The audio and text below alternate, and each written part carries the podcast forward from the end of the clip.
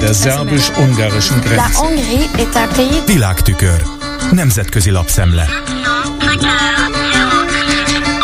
Az ukrán és az orosz média is felkapta a fejét, látva az argentin parlament és a Reuters felvételét arról, hogy Zelenszky ukrán elnök és Orbán Viktor szót váltottak egymással. Javier Milei elnök beiktatásának ceremóniáján a parlament vendégpáholyában. A felvételekkel látszik, hogy mindketten udvariasan viselkedtek egymással. Zelenszky elnök bólogatott, de bőszen lendületesen magyarázott. Tekintetében bizonyos megértés fejeződött ki. Az ukrán Evropészkaja Pravda érdeklődött az ukrán elnöki hivatalban, de semmilyen részletet nem adtak ki a nyúlfarknyi beszélgetésből. Az újság információi szerint Zelenszky elnök Argentinából hívta fel Emmanuel Macront, s feltehetően szóba került a francia elnöknek az Elizé palotában Orbán tiszteletére adott vacsora jó pár részlete is. 2019-es megválasztása óta gyakorlatilag csak ilyen rövid, véletlenszerű beszélgetések zajlottak le Orbán és Zelenszky között. Annak ellenére, hogy az ukrán elnök többször is invitálta Orbánt hivatalos látogatásra a nézeteltérések tisztázása érdekében. Ráadásul Orbán nem egyszer kinyilvánította, hogy nem hisz Ukrajna katonai győzelmében, írja a Jevropészkaja Pravda. Megjegyzi azt is, hogy megjegyzi azt is, hogy csak nem minden mérvadó európai vezető ellátogatott Kievbe, hogy segítségét felajánlja Zelenszkének, kivéve Orbánt. A napokban is tárgyaltak a remélt találkozóról az illetékes külügyminiszterek, de Szijjártó Péter már jelezte, nincsenek meg ehhez a szükséges feltételek. Az orosz Kanal 24 a 24 tévécsatorna honlapján a cím érdemel figyelmet emocionális beszélgetés a két politikus között, utalva az argentin parlamenti találkozóra. Az összes ezzel a témával foglalkozó sajtóorgánum kiemeli, hogy a december 14-15-én esedékes uniós csúcsot előre beárnyékolja Orbán számos alkalommal elismételt álláspontja. Nem támogatja az ukrán uniós csatlakozási tárgyalások megkezdését, és vétozni akarja az Ukrajnának nyújtandó 50 milliárd eurós segélyt.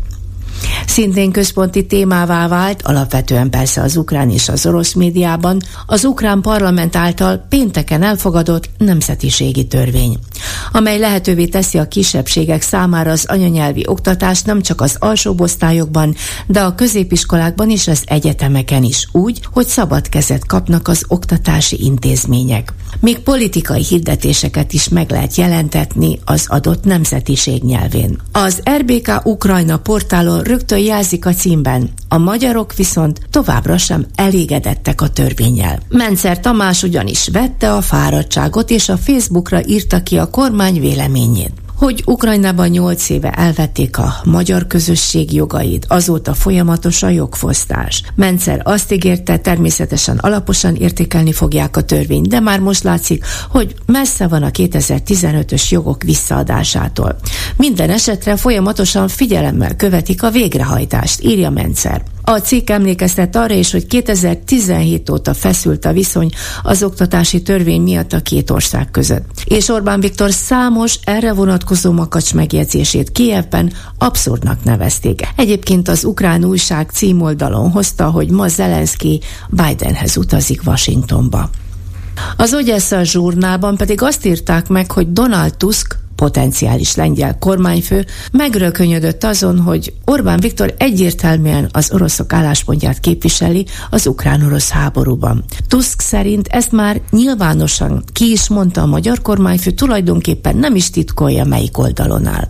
Az meg különösen feldühítette, hogy Orbán ugyebár mindvégig számított a lengyelek támogatására Brüsszelben, ha a jogállami normasértések miatti szankciók ellehetetlenítéséről volt szó. Most azonban képes 800 millió eurós támogatást blokkolni a lengyelek számára, miközben a magyar kormányfő fut az uniós pénze után. Tusk kijelentette, reméli, hogy hamarosan másképp tekintenek majd Lengyelországra az Európai Unióban. Ismét szava lesz a fontos uniós kérdésekben az országnak, és más álláspontot fog képviselni a magyar-lengyel kapcsolatokban is. A Brit Guardian információi szerint a Magyar Külügyi Intézet egy pár tagja és a washingtoni Magyar Nagykövetség képviselői kétnapos zárt ajtók mögötti tárgyalásokon vesznek részt a washingtoni Heritage Foundation szakértőinek szervezésében. A téma, miként állítsák le az Ukrajnának nyújtandó pénzügyi és katonai segélyek folyósítását. Az amerikai törvényhozásban elakadt az ügy, a szenátusban a republikánusok nem szavazták meg az újabb, szerintük Bianco cseknek tekinthető ukrán támogatást. A cikk szerint Orbán biztosabban, hogy az amerikai kongresszuson nem megy át az újabb javaslata támogatás további folyósításáról.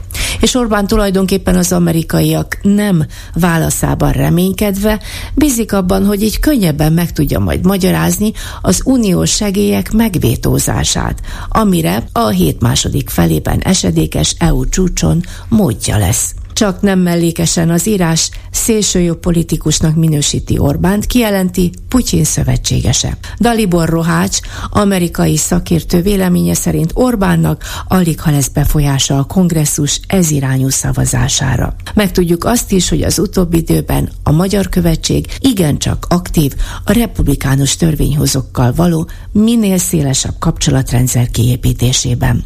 Csak mellékesen jegyeznénk meg, hogy a Heritage Foundation már bőszen írja Trump második elnökségének programját. A világtükör összeállítását Csányászki Judittól hallották. Der szerbus-ungarischen Grenze. Nemzetközi lapszemlét hallottak.